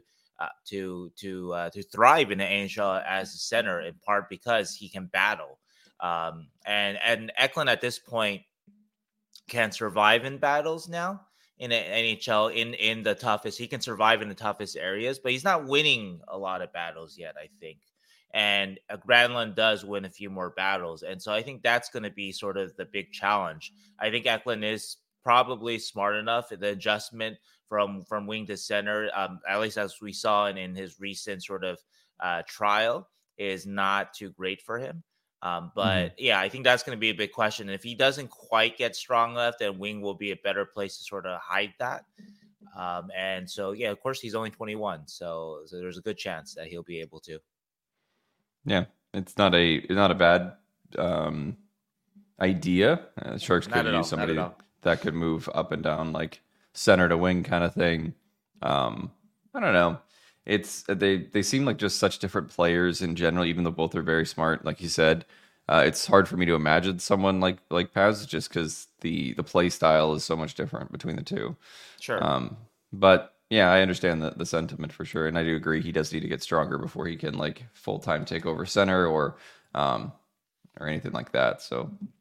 But he's still 21 and um yeah i like the question. Thank you Fin Coe all right, Dylan Smallwood has two questions. Um, the first one is um, with the signing of Gawanke, why would the Sharks trade for Addison?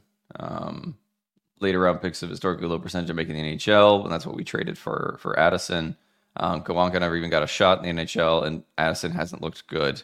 Um, to paraphrase, Scratching Addison, giving him bottom, bottom pair of minutes, and not giving Gawanke a, a chance seems like an interesting organizational move. Hmm. Well, uh, Addison, even if Addison has looked, in your words, terrible, I don't know if he's looked quite terrible, but yes, I agree that he has not been uh, quite good. And I just wrote an article uh, projecting if the Sharks are healthy by this Wednesday, the first game out of mm. the break, and they're going to have nine defensemen, including um, the the Jacob uh, Jacob MacDonald hype train, uh, nine healthy defensemen. And so something's got to give there. And so I think it's possible that Addison could get waived. Uh, also, maybe MacDonald. Um, mm-hmm. But anyway, though, so I don't think he's been he's he's been great by by any stretch either. But Addison's better than Gawanke, so that that's that's a big part of it. And um, yeah, it would have it would have been nice uh, to to to see Gawanke get some time, and it's mm-hmm. possible that um, if he had waited until the trade deadline, that he would have got that opportunity. But he didn't want to wait. Maybe you know Mukhamadullin getting called up over him at that particular uh, instance. Uh, maybe maybe that was sort of a, a, nail in the coffin kind of thing, and just in the sense of like, well, you know, I have better numbers than this guy. yeah, and and so why why is he getting? I don't I have no idea. I haven't spoken with Leon or his agent uh, about the departure, but we kind of knew that the sort of the, the writing was on the wall when he he just didn't get a shot the whole year, right? Even though he's produced, and the and the Sharks are so or so much in need of a sort of a power play quarterback type. Um, and so anyway, but regardless, though, Addison is is better than than, than Gawanke, and at least that's how the organization sees it. Gawanke may prove differently in the years to come, but uh, look, everybody watched Gawanke in the AHL this year, right? They weren't getting any offers for him. It's not like the no one picked him up off of waivers, right? And so, I mean, that's that's telling in itself that uh, as good as he was offensively, no organization thought enough of him to to take a chance on him for free on waivers, mm-hmm. right? Mm-hmm. And so anyway, um, I think so. I think that's just sort of long and short of it. So you mentioned the late round pick, right? Those are we talked about. They're pretty disposable. I know. I know that if you if you waive a, a, a, Addison, man, a fifth round pick, oh my god! But I think that fifth round pick's in 2026, so you're gonna you're gonna get that back by the next couple of years. Um, same thing goes with Jack Studnicka. And so I think they are sort of they are they are what what what they were. They're they were um from the beginning they were low risk and I wouldn't even call it high reward, but uh, low low risk gambles with with some reward if Addison shapes out to be a better rounded yeah. defenseman than he's shown uh, in his career, or Jack Studnicka turns out to be a, a solid uh, four C or three C one day or something like that, right? Those are those are those are decent gambles to take on young uh, talent, but yeah, I'm yeah, I I so I don't know. I don't just don't think I don't think it's a big deal.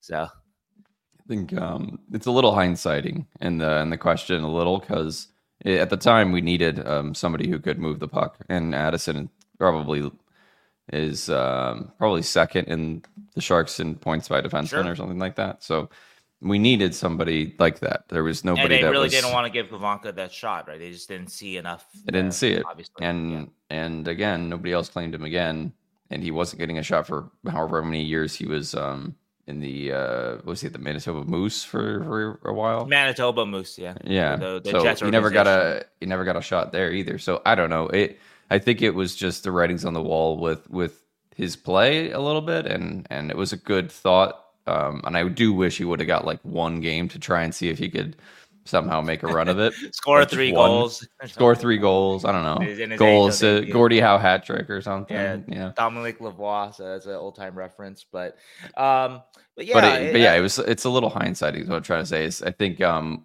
even at the time, most fans were like, "Oh, Addison's a great pickup because he's youngish. He can move right. the puck." He, 40 points for, in like 90 games with the yeah. with with the Wild, right? Yeah, so. so it's it's still it was a good gamble. I mean, I don't think it's worked out like I think you're saying. It's it's he hasn't looked amazing at all.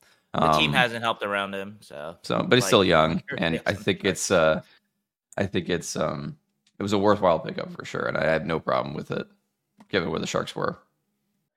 Um, so I think the other part about Addison too is, yeah, it doesn't like you mentioned, doesn't look great in hindsight, but you need you want your GM to be taking shots on talent like this, uh, low, low, low risk shots. And of course, ideally, you could you know it would be nice to just pick somebody off of waivers like Mikey Eyssimont and not give up anything for him. But that doesn't always work out though. Um, sometimes if if you wait your turn in waivers, um, you're not going to get that guy, or um, somebody is going to pony up just a little bit more, like Addison. Maybe somebody was willing to give up a six round pick, and sometimes it doesn't work out at least immediately, like it hasn't with Addison or Studnicka. But sometimes it does work out, like Mackenzie Blackwood, right? The Sharks gave up a six round pick for him. Maybe there's a team that was there's probably a team that was willing to give up a seven. And so the Sharks mm-hmm. are like, no, no, no, no, no. Let's let's let let let's conserve our late round picks. Again, late, late, late round picks. Um, then you lose out on that sort of that lottery ticket, right? And so if you have one guy like a Blackwood that works out, I think that's hell that's that's worth it. You take three shots, one one ticket works out. I'm just talking about right now, just Blackwood, Studnicka, and Addison. I think I think that's pretty good, uh, pretty good uh, gambling for Mike Grier. I don't know. That's that's my my my my opinion on that.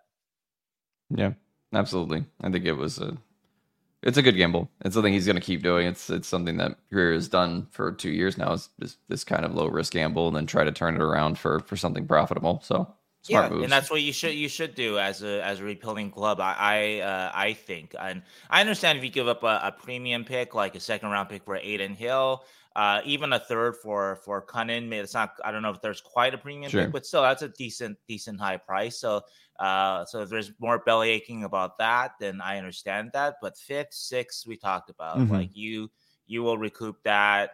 You yeah, it's you can trade if you like a guy in the sixth round of prospect a lot. You can you can you can trade for it for a pick with somebody to to get that that prospect. So um, anyway.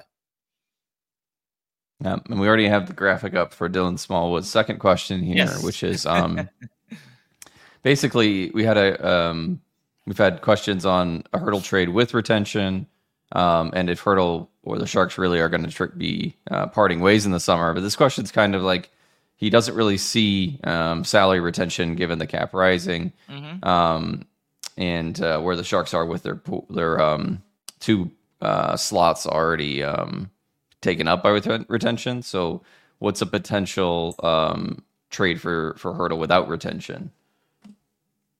And that's an interesting question. Yeah, it is. It is. Um, so you might be right. Uh, I was talking with somebody about. I think I alluded to it in the last podcast, and I need to kind of dig dig in on it more. But somebody uh, uh, told me that they thought that the Sharks wouldn't necessarily need to uh, need to to retain on Hertl. They might have take on a bad contract mm-hmm. or two. Uh, a lot that the Karlsson uh, trade where they traded off four years of Karlsson's contract, most of that bad contract or not so great contract, and they took on one, two years of Hoffman, Rutta, and um, and Granlund, and so mm-hmm. we got six with Hertl. So yeah, maybe the Sharks take back three. I don't know, take back two. Who knows, right? So that that's possible. Sure. Um, however, though, uh, how high a return is that? Of course, right? Uh, when you look at the Karlsson deal, um, they got the first round pick for taking on the bad money. It wasn't I mean, Carlos Karlsson was a part of it, but uh, to say that that they got a first round pick for Erik Karlsson is disingenuous. it's good marketing by Mike Grier, if, if anything, um, but it's that's not totally accurate for sure. Uh, you're not getting a first unless you take you're taking on those contracts from Montreal and from Pittsburgh. Um, and so, sure, you can get something like that, I suppose, if you take on a pile of bad contracts for for Hertl. Um, sure. I think uh, retention obviously will will help. I think though it's a little different though uh, if we're talking Karlsson and Hertl though, of course, though because Karlsson was coming off a Norris Trophy year, a game changing year, and so maybe that's why Kyle Kyle Dubas would, would take a swing on that. Tomas Hertl, mm-hmm. uh, even though he's had a bounce back year, very good player um, I think can be a, a, sort of a game changer in, in, the right role with the right people around them, right? Uh, but not at uh, Erik Karlsson kind kind of level. And so I, I there I think there are questions about how many teams are willing to take a swing, even though yes he is a center, but that's six years of a guy for eight million dollars. That's that's uh you see, see see my face. I think that's that's how GMs will kind of look at it too. Like uh, six years, uh, that's that's a long time. And it's it's not obviously it's not like Hertl signed his contract uh, in his twenties, uh, or I'm sorry, he did sign in his twenties, but it's not like he's in like his like mid twenties right now, and so it's six more years, and and and and you have a few more years in his twenties. Uh, he has crossed thirty. He's going to be I think 36, 37 when the deal is over. Um, so it's it's not it's not the same kind of kind of thing. Uh, so anyway, so to answer your overall question, um, yeah, uh, uh, I it might be possible to trade it without retention, but I don't know how much you're expecting, and you're gonna have to take some some some some some junk back, some stuff that that, that, that you won't like uh, for for for a couple of years at least, if not more. Um, because again, if you look at uh, uh, Karlsson, it was one, two years of contracts for four, Hertl six. So that's you might have to take on a little more. You might have to take on a Jack Campbell or something like that. I think we might bring him up later. That's like what three more years after this year, right? So something like that, yep. right? Yep. To to make something some something something like that work. Um, one other part of uh, what you mentioned, the rising salary cap. I just was interested, so so we kind of looked it up. Um, so Hertl right now is AAV is eight point one three seven five million, and of 83.5 million that's roughly 10% or something like that mm-hmm. uh, CapFriendly has uh, estimate of the cap rising 92 million in 2025 26 and what is that equivalent? And that's still the equivalent of uh, i think that's about like 8% of, of 92 million something rough in, in that thereabouts region or 8.7% sure, sure. or something like that right? Anyway uh, so that's still a $7 million player uh, this year if you if you if you bring if you bring that 8.7% uh, uh, uh, figure of the salary cap into uh, the current uh, the current cap. So that's still a pretty expensive player. Um, I think we looked up uh, comps were like Anders Lee, who's not having a great year, but other guys maybe Landeskog, but of course Landeskog is injured. Uh, everyone's favorite Marc-Edouard Vlasic. so anyway, yeah. though, it's still it's still a pretty pricey contract, but it's a good point you make though that if eh, I think uh, the other part of it too is that if a Hertl has to keep it up. You know, you have this um the sort of the as they say, uh, time is undefeated, and mm-hmm. so you have the competition between uh, uh eight million dollar player or even the equivalent of a seven million dollar player versus his advancing age. And so Hertl is definitely being back this year. I do believe that very strongly, even if the points aren't aren't quite there. I think that's more yep. because of his bad team, which we've talked about. But uh, can he do that next year? Can he do that the year after that? And can he keep keep doing that? And um, that's going to be a, a, a, question that other teams they'll, they'll have to ask themselves. Like, do we think that if we make this trade for Tomas Hertl this summer, yeah, you know, we might feel pretty good that we're going to get um, a first line, second line caliber Tomas Hertl for the first couple of years of, of the remaining six years. But it, but if, if he's going to be a, a, millstone um, a anchor in four or five years, ooh, who really had to think about it then? And so I I think yeah I, I think I think that that makes it hard to say that um uh the kind of return the the, the Sharks will will get. These kind of things are funny because, like, the moment that Elias Lindholm was traded to um, Vancouver, right? Like, all their fans on their message boards are like, "How do we resign this guy to blah blah blah blah blah?" And it's like, you okay? So that you're you're I don't know. The fans just love acquiring UFAs and then signing them to massive contracts. But when you have a massive contract, fans hate the fact that you might or like hate the idea of acquiring a massive contract, and it's very funny to me um, because you know Lindholm late twenties He's scoring just about the same as Hertl this year. Um, I don't know. It, it, just it makes me giggle every time. Um, Hertl's a great player. He's going to be a great player probably for at least a couple more years, three, four years, hopefully. Um, and I think teams that uh, can buy low on that and have the space and, and and yeah can pitch some bad contracts. I think the team should do that, but whether or not they will is another question. GMs are kind of afraid of the cap, but maybe that changes with it going up a little bit um, like you said. So I don't know. I, um, I, I do think if if it comes to uh, we get some articles out in the summer that's like Hertl's wanting to leave San Jose kind of thing that a deal like the Karlsson trade makes the most sense. So something where we well, take back bad contracts. When a guy wants to leave too, like um, he's not quite seen as again Karlsson was coming off a Norris Trophy, Yeah, and, yeah. Uh, so you might get something closer to a Brent Burns trade. maybe, maybe. And Hertl, I believe, yeah, does does have uh, a number of protections. Uh, actually, I gotta mm-hmm. I gotta look up like, what his exact protection is. It's probably the, the, typical the yeah three team trade. So that's what Burns had, and so yeah, um, it's it's hard to say. I think I think if if you're to ask my perception of the player right now, uh, at, at, the time of the trade, that is to say, okay, Hertl has a no move by the way right now, so they totally had to go go to him. Yeah. Um, uh, Which... three. What is this? Oh, okay, I'm sorry. It's a three team trade list in in uh, uh, between 2025 to 2027, 28, and in the last two years is a 15 trade list, which is interesting. Uh, 15 team trade list the last two years of his contract. But mm-hmm. anyway, uh, if you're to ask the overall kind of how the league perceives them, obviously Karlsson just won a Norris Trophy. So yep. even though his contract was bad, okay, there's a Norris Trophy winner right there. Uh, Brent Burns was still considered, I think, a top four defenseman, but maybe fading a little bit, but still a top four defenseman.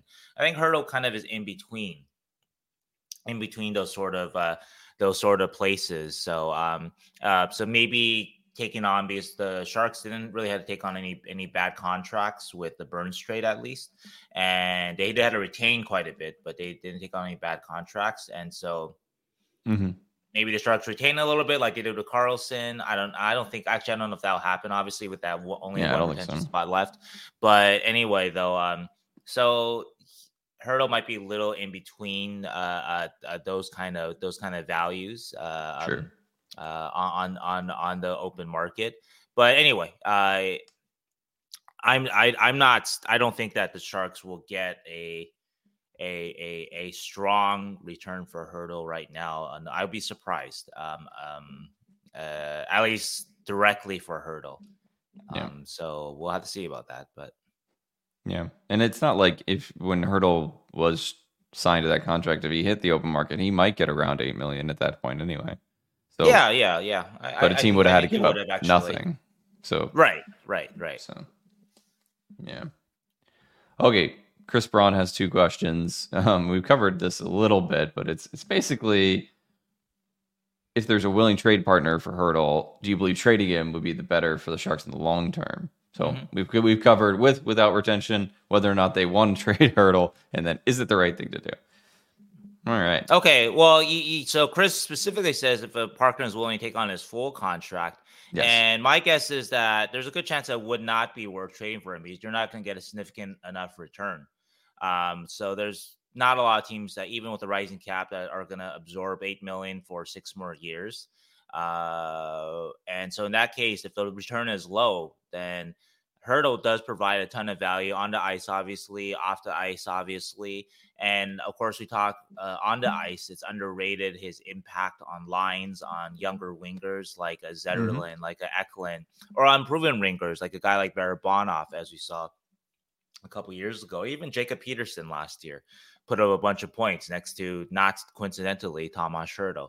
And so so he he has a, a, a ton of value in uh in, that way. And so if someone's gonna be like, hey, we'll take on the entire contract, no retention, no strings, but we'll give you like a third round pick uh, maybe you do it because that that alleviates a huge burden off your cap. I mean, you probably do, or at least you think hard about it. But uh, but if the offer isn't great, then you know if you're not getting a first round pick back somehow or a mm-hmm. top prospect, and of course I think you only do that, you only get that if you're taking on a ton of other bad contracts too with it, right? Uh, but if you're not getting something like that back, um, you know I think Hertl's very very valuable as he has shown this this year and there's a chance he can be part of your next good team. And even if he isn't, there's a he he he has a clear value to a rebuilding team that, that I think we've seen this year.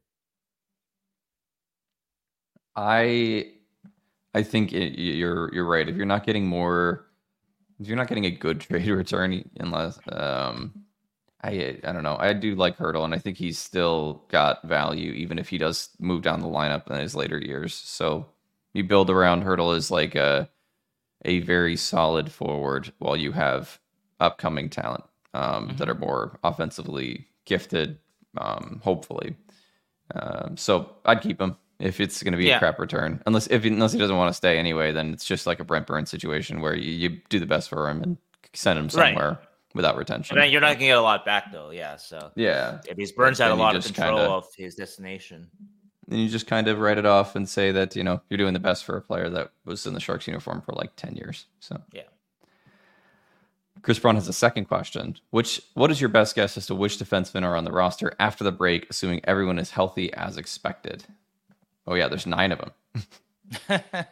yeah, and I just put out an article article on that. Um, so uh, I think uh, yeah, I, I had a guess of perhaps, and they've already sent Mukhamadullin down, Yep. and so my my guess is uh, Addison or MacDonald getting waived. That'd be my guess, but um, you know, I've projected MacDonald getting waived since uh, the off season, and he has survived, and good for him too. I, I like his game. I like Jacob, and so uh, you, I, you alluded to, I think you alluded to, um, that maybe there could be a trade partner for for MacDonald. I uh, maybe, Maybe, maybe. yeah. I mean, I don't think it's over over like I wouldn't rule it out. It's not like a Kevin Labanc trade or something like that, which I would pretty Mm. much rule out. But it's also not he's so valuable that for sure he's going to Sure. get a, a trade. But maybe, um, and so that'd be one way to alleviate that situation too, uh, to get anything for for Jacob, maybe a late pick. Uh, you know, you can recoup your uh, your Jack Studnicka that's an investment go. if you're lucky, right? So, um, so yeah, uh, so so that that that that that would be my guess. Uh, but uh, one thing I'll add though is that um um speaking with with all the Sharks yesterday who are coming coming back from injury, Granlund, Ferraro, Thrun, um, uh, who else? I talked to somebody. Oh, Emberson too. Uh, missed missed the game there. Uh, Thrun seemed the least confident, in my opinion, that that he would be Mm. back immediately. He was. He talked a lot about. I I didn't put it too much in my. I probably should have uh, into my story, but he talked a bit about needing to to adjust to what he can do and can't do. Um, I believe he has a shoulder injury, and so he was on the ice for this scrimmage, right? But it wasn't. Uh, it was the Sharks' first practice back, but it wasn't like a, pr- uh, uh, hard practice. I don't know if there was any contact. I don't think there was. Mhm. And so we'll see if Thrun is back for like full contact practices because then his shoulder's gonna gonna get hit, and then uh, like he said, he has to figure out what he can and can't do with uh, with with his injury, and so that sounds like a guy that uh, maybe maybe sits a little bit longer, which then uh, will will uh, will will solve the Sharks' problem for them, which has happened all season. Every time we think, oh, Sharks have to waive somebody, um, pretty much every time that we we we thought that they did, of course, end up waiving uh, a Shimmick and and Knyzhov. So it's not like they've waived uh, zero veterans uh, this year, but for the Sure. most part, every, every time we thought that was going to come to a head, someone got hurt.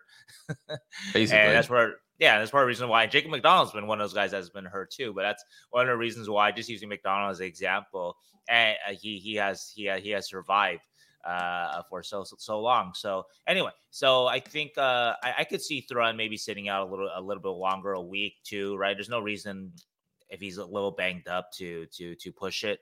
Um, So so in that case, that that will that will solve a little bit of that of that roster logjam. I'm actually more curious of what happens at forward because they look a little bit healthier at forward, and um, yeah, they have uh, they have 15 healthy forwards lo- possibly by Wednesday. And so read the article and and, and uh, you can see what I think about that.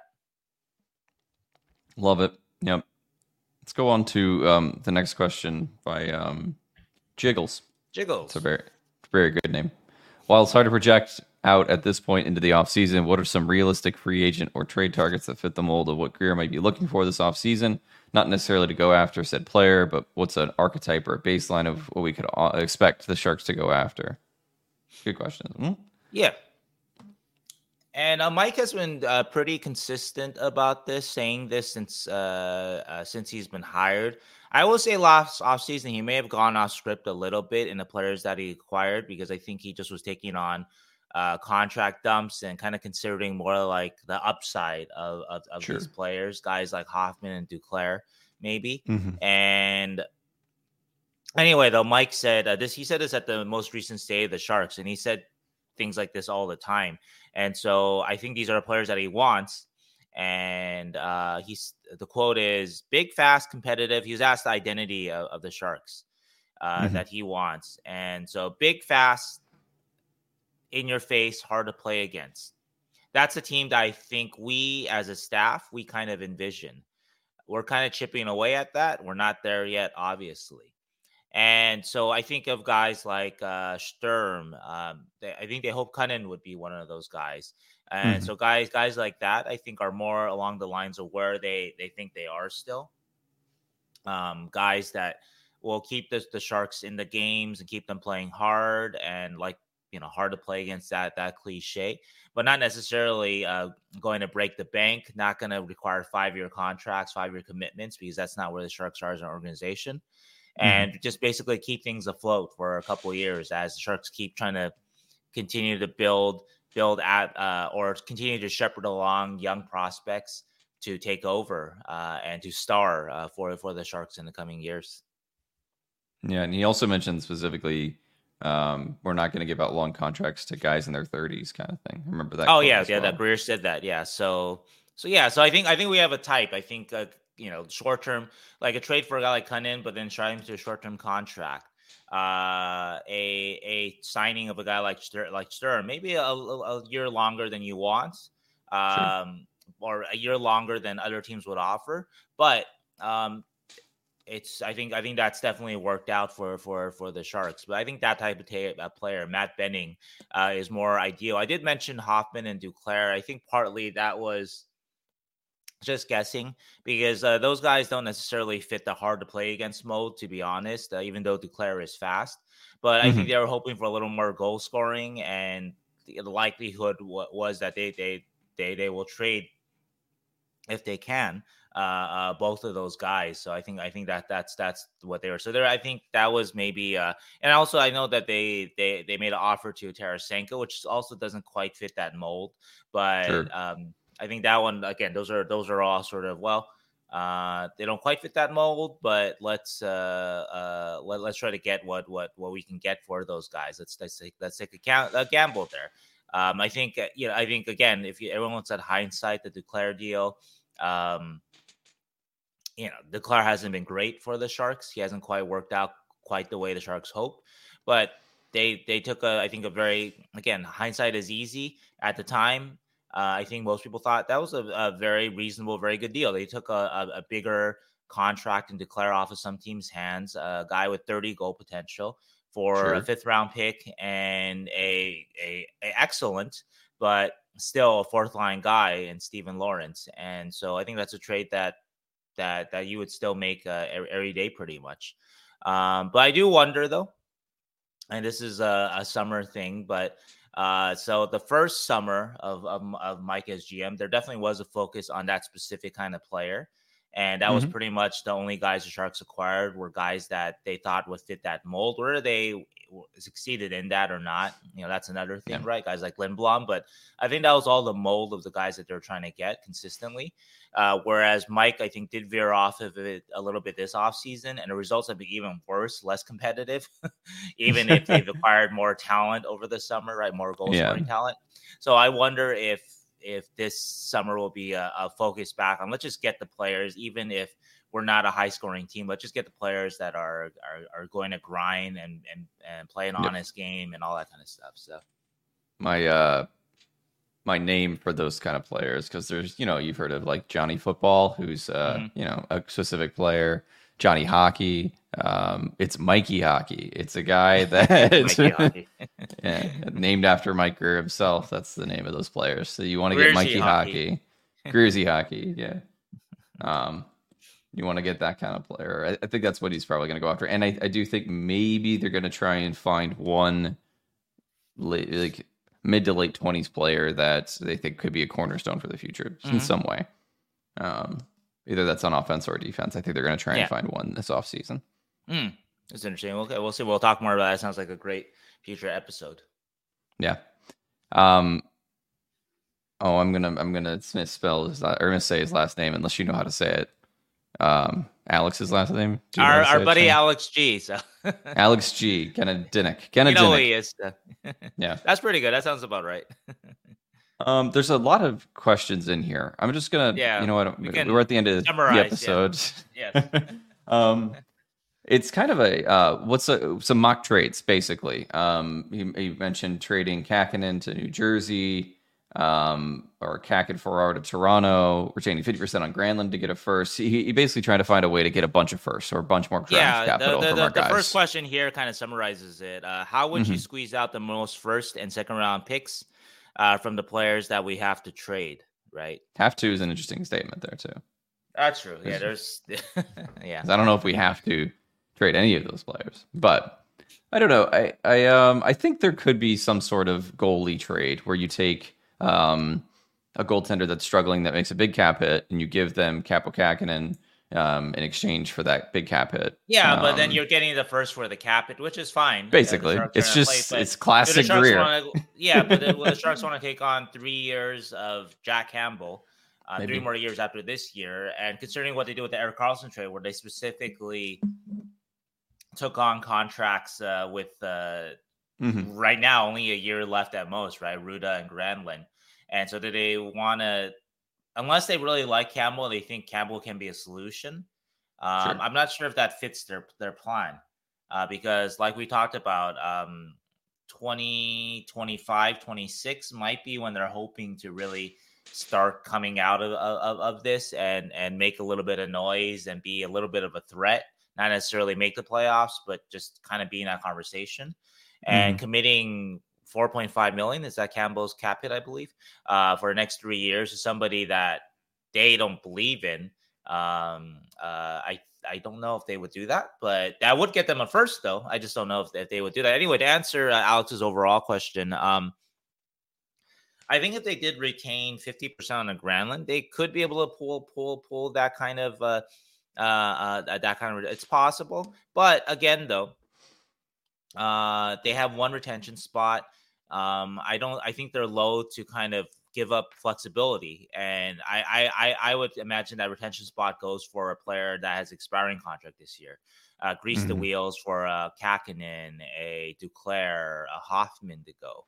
Um, but even the Sharks were to retain on that and and and have the summer flexibility of having a retention spot open back up again, uh, I don't think that's going to get them a first round pick. Um, so I think they could get a first if they. So I think they could get a first if they trade a Kahkonen and take back a, a Campbell, or they can mm-hmm. get a first if they retain fifty percent on the ground. that They could. I don't think they'll do either of those things though. Um, and then, and then your your direct suggestion of Kahkonen to New Jersey uh, to bump a, they're not going to get a. I don't think New Jersey's going to give you a, a, a conditional no. first. Uh, uh, maybe Stanley, but uh, Kuemper got that, but Kuemper has a lot more track record than uh, than than Kahkonen. So yeah. I think I would guess the best you get is maybe like a third and a conditional second if you win a Stanley Cup. This is my guess. Um, I do think. Oh, you do mention Ferraro, and so yeah. So that would be the one sort of uh, direct trade that doesn't take a lot of sort of uh, sure. uh, gymnastics. Um, that might get that might net you that first, but that's that's a that's a maybe. I think yeah. So that's a pretty big maybe. So okay, so I would rank the the the, the three options we mentioned for the Sharks getting first round picks uh, in likelihood. The like the most likely is just trading for all straight out. Yep. Uh, number two, I think, is taking uh, is uh, retaining on Granlund because that's what 2.5 million. So that's that's not an upsetting uh, amount to retain each year. I do think the Sharks want to retain their flexibility, like I said, so I find that unlikely. And the last one is taking back a contract of, say, Campbell's length. Um, if it's like a Samsonov, that's, that's expiring, but that's then that's you know, Kahkonen's contract that's also expiring. So I'm not sure. Leafs aren't going to give you a here's the for that. They don't need it. They don't need. Yeah. Here's the here's the deal with the Leafs though. You mm-hmm. trade you trade Ferraro and Kahkonen for Brodie and Samsonov um, from the Leafs. You, you basically alleviate a lot of their cap situation. Sure. Yeah, and they can and they can use get, that space to trade for somebody else, right? Yeah. So sure. and you get a and you get a first because you're giving them Ferraro and Kahkonen. Mm-hmm. So you're you're basically the two areas of their game that they're trying to improve. And they put out a recent or Friedman put out a thing that said that they're willing to trade their first round pick. Um, they're trying to improve their defense, become more physical. They're trying to improve their goaltending. You say, "Hey, I got a solution for both," and you give them, and you still get Samsonov back, who you know is not the the vaunted goalie was two years ago, but you know, he he's could 26. definitely have you know play well and repair his value Yeah. very quickly though. Um, He's yeah, young, he's um, youngish, yeah. So So you get him to to try out the end of the year with the Sharks and see if he does like, you know, go well in net with Mackenzie Blackwood. Um, and Brodie's just kind of like the throwaway piece to get the cap to balance. But right, um, that's Right. I, I honestly, if if Grier wanted to trade Ferraro, I think that's how he could do it to get a first and maybe some extra assets. right. So But I would argue that still fits in with the Ferraro being the linch. That still ties in more. To Yeah, the absolutely. Possibility of 100%. Ferraro being sort of the the linchpin. Uh, and that, but also help to take on. You know, Brodie has uh, five million AAV and he's expiring at the end of the year. So okay, that's perfect.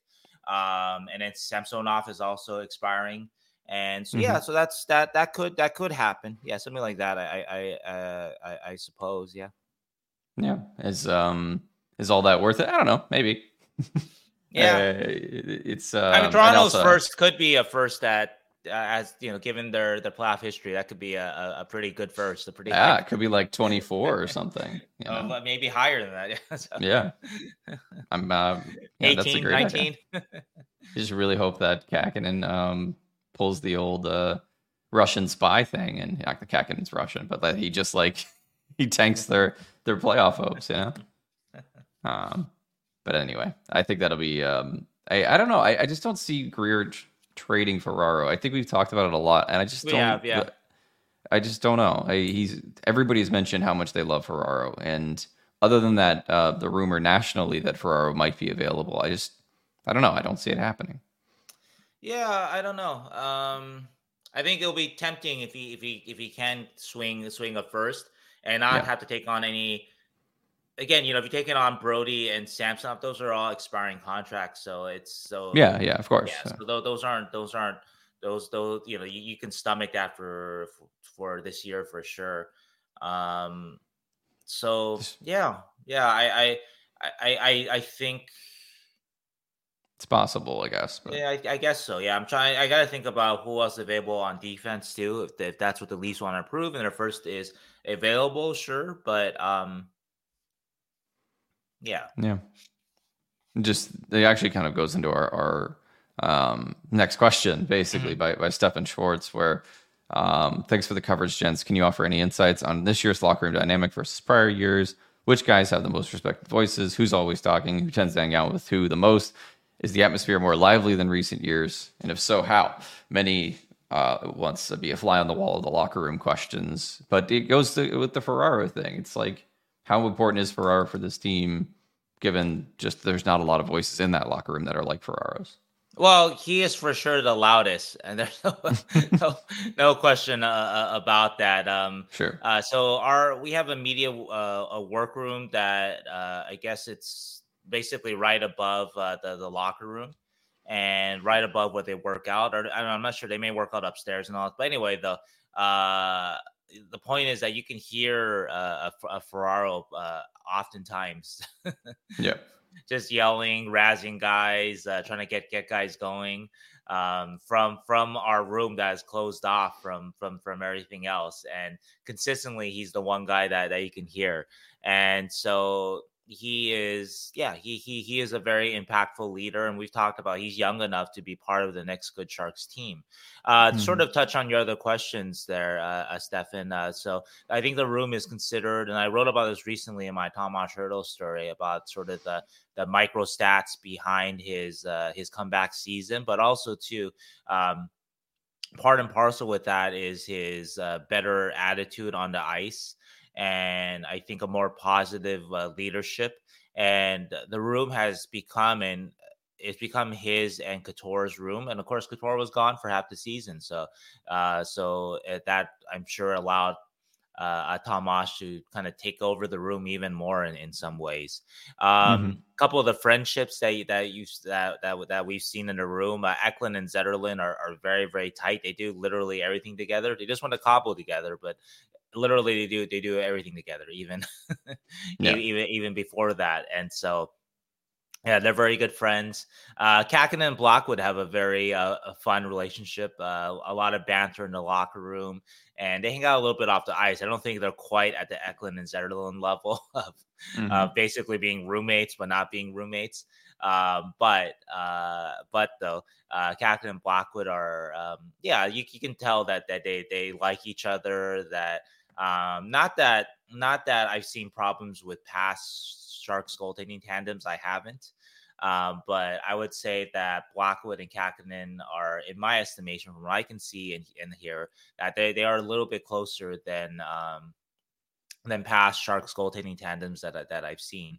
Um, and uh, finally, I think one guy that is a very underrated leader is Granlund. He's not talked about a lot. He's kind of a quiet leader, but he's sure. a guy that will take guys aside uh, uh, after a penalty kill or something on on the ice and just talk to them like, "Hey, you got to do this, you got to do this, that sort of thing." And I think I think he's developed um, as kind of a, a sneaky. Uh, a, a, a, sneaky kind of leader of of of the room, and overall, I would say in general, the room in general is actually overall, considering what the team's record is, has been uh, a, fairly positive place. You know, guys are trying to stay mm-hmm. positive. Guys are trying to, I think, kind of kind of pump each other up. Um, so it's not.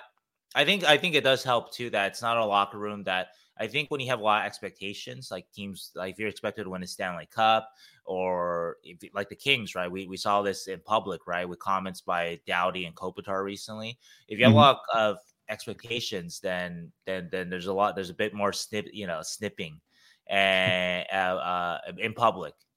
Mm-hmm. And I'm and I'm sure that that that that extends to privately. In this case, though, um, low expectation team, uh, uh, obviously, and so that that's helped. That everyone has tried to stay positive in sort of. I think everyone knows uh, uh, what the Sharks are and whatever they are hoping for at the beginning of the season. I think they learned quickly that they weren't going to be that surprise Cinderella team or whatever.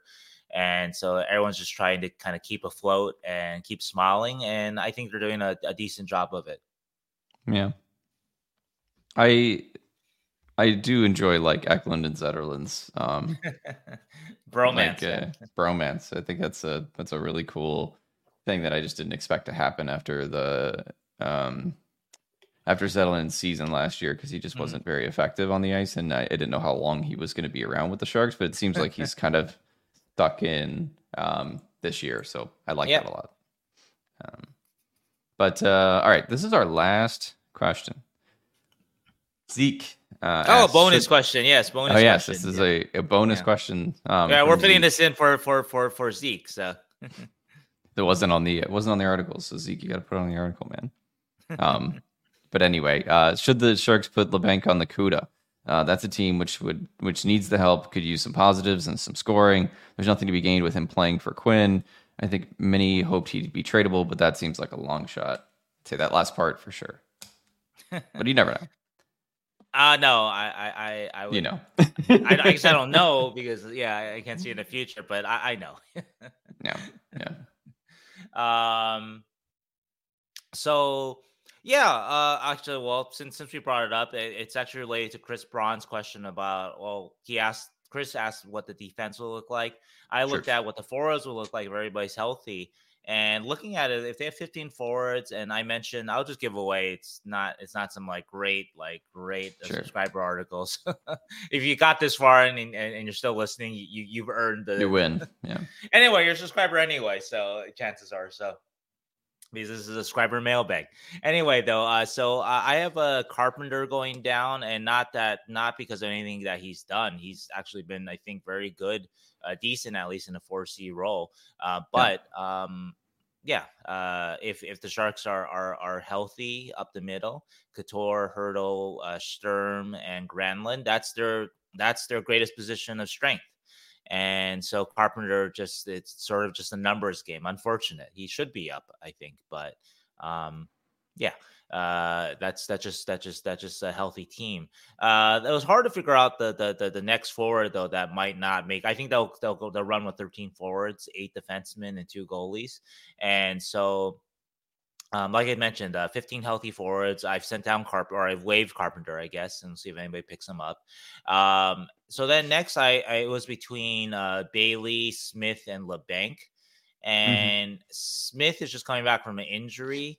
Uh, notably, uh, conditioning loans don't mean that that you can like hide a guy. Conditioning loans, he still has to be on your roster if you if you send him to an AHL conditioning loan. So so 23, yeah. 23 man roster. Um, and Smith has has has an element that that teams want uh, that sort of toughness that they might be interested in. And so there's I uh, not likely I would say, but there's a chance he might get picked up in waivers. His contract obviously is not a not a heavy impact contract too, so that's that's a big part of it. He's making near minimum, and Bailey um, Bailey also is making the minimum, um, and his contract's expiring.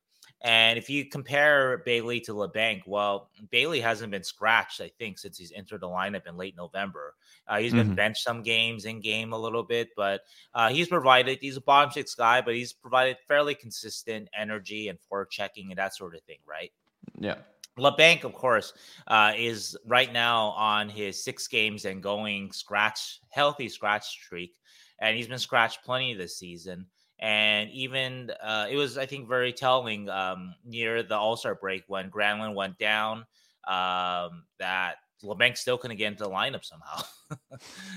um, and so, anyway, um, writing is definitely on, on the wall there. I know that there was sort of a uh, you know, rumors of of uh, uh, erroneous rumors that Labanc would get scratched early, or I'm sorry, waived earlier this season. But mm-hmm. if the Sharks are indeed healthy up front, and like I alluded to, I think um, I think I, I, I think on defense, Thrun is actually a question mark in my in my mind, and so that might solve the Sharks roster problem there. But the forward, so um, I haven't talked to Smith Smith yet.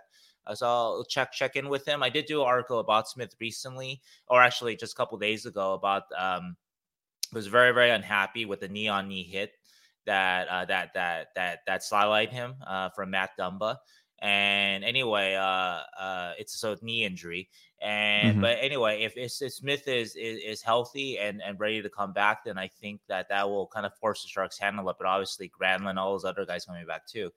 And so, in terms of Labanc, um, that contract, no one's going to pick him up on waivers. There's no threat of that. You'd be thrilled if someone picked him up off of waivers, to be honest, but no one will. Uh, not at that, not at that ticket. And if he has the right attitude about it, he's going to get plenty of playing time with the CUDA. And so, in fact, actually, I was thinking about this. Um, uh, I know that Wiesblatt, uh, Chrona, I was told uh, they're all supposed to be back soon. Gushchin is supposed to be back soon. So yep. there's a bunch of a bunch of sharks that uh, are are supposed to be, or I'm sorry, barracuda uh, that are supposed to be back uh, back soon. Uh, Maki uh, Vincent Makiniemi is ill. Uh, Gushchin, obviously. Um, so if the Sharks were to also waive a player or two, here, right, like a like a Labanc, like a Carpenter, um, like uh, maybe MacDonald, right? That actually is kind of loading up the Barracuda. Could yeah. at least potentially. And the Barracuda are, you know, trying to hang in there in the playoff race. I think maybe they're 10 points out right now, if I'm not mistaken, something like that. And so that's not great. Obviously, they're in last place, but they're they're a bit more competitive than the Sharks all season. If you look at their goal differential and whatnot, they've lost a lot of close games.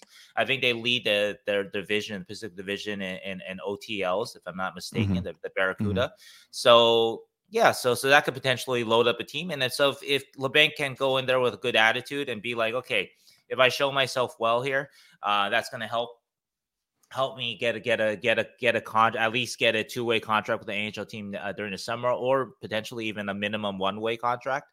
Um, if he looks at it the right way, then then then that then this could be a good thing for him because he'll he'll get to play and and all that kind of stuff. And uh, the Sharks after trade deadline might might call him up again too, uh, because they're gonna they might be short uh, some key wingers at that point. So anyway, so yes, uh, Zeke, um, I uh I saw your question as I was writing my article yesterday, and then I counted the the the, the Sharks roster when healthy. I was like, oh yeah, it's a chance. Uh, there's that that he seems like the the most likely guy. Yeah, because you look at every uh, everybody else, I don't I don't think that they would. Yeah, I don't, I don't think that, that that the, those are the three guys I was thinking about: um, Labanc, Smith, and uh, and Bailey. But um, anyway, yeah. So so I think it's possible if he goes down with the right attitude. I just I don't know. I don't know. Like, it might be such a slap in the face that he may not react to it well. I I couldn't tell you. But uh, but if he came, if he went down, like I said, with a good attitude, for sure he could he could help the Barracuda out and help his own, I think, uh, uh, value uh, in the off season at least. Yeah, that we did talk about this with uh, Patrick Williams too. You you you hope that these veterans, when they do go back, if they are waived from the NHL, are like superstars. Right. Um, and Labanc, the last time he was in the AHL, was like a point a game player, and this was I think he was six, over. Seven he years was like ago. a point point like a point five point well, yeah something like that. Something like that. so, yeah, so no. you know he was yeah. So his last uh 2017, he had four points in two games. And then before that, he had 19 points in 19 games. So oh, good point yeah, per yeah. game. Okay, then maybe Basically. that was Pavelski. I, I, was mixing him up with. Yeah, maybe or anyway. or um yeah. But uh, so you, you, hope that he goes back and he just dominates. Um, yeah. But you never know. It also depends on motivation know, yeah. and uh, how much he wants to do that. So right. I I do agree though. I think it might be time but it really depends on if we start trading a bunch of dudes, Labanc could just stick around. Well, you can just um, bring him back up, and no one's gonna, no one's gonna, like, no one. Yeah, yeah, you can, you bring him back up with no problem. But, uh, but uh, yeah. I think right now, though, um, yeah, it's right possible. now it, it, it, might be the best for for Kevin too. So true, true. All right. Anything else? I, that's our that's our last question. Did you have yes, uh, any, question, yeah. anything else you uh, wanted to, to bring up or talk about? No, I think I think we've done a good job here. So. Yeah. Um, thank you all again for your questions. Um, if you're going to comment next time, make sure you comment on the article um, and uh, look out for it. It'll probably be a couple months, maybe after the trade deadline, that kind of thing. Something like that. I'm sure people will have questions depending on what we do. So we'll cover a bunch of stuff and we'll see you all next week after the Sharks are finally back to playing hockey. finally. Oh my God. Um, but uh, bye, everybody. Bye. Bye.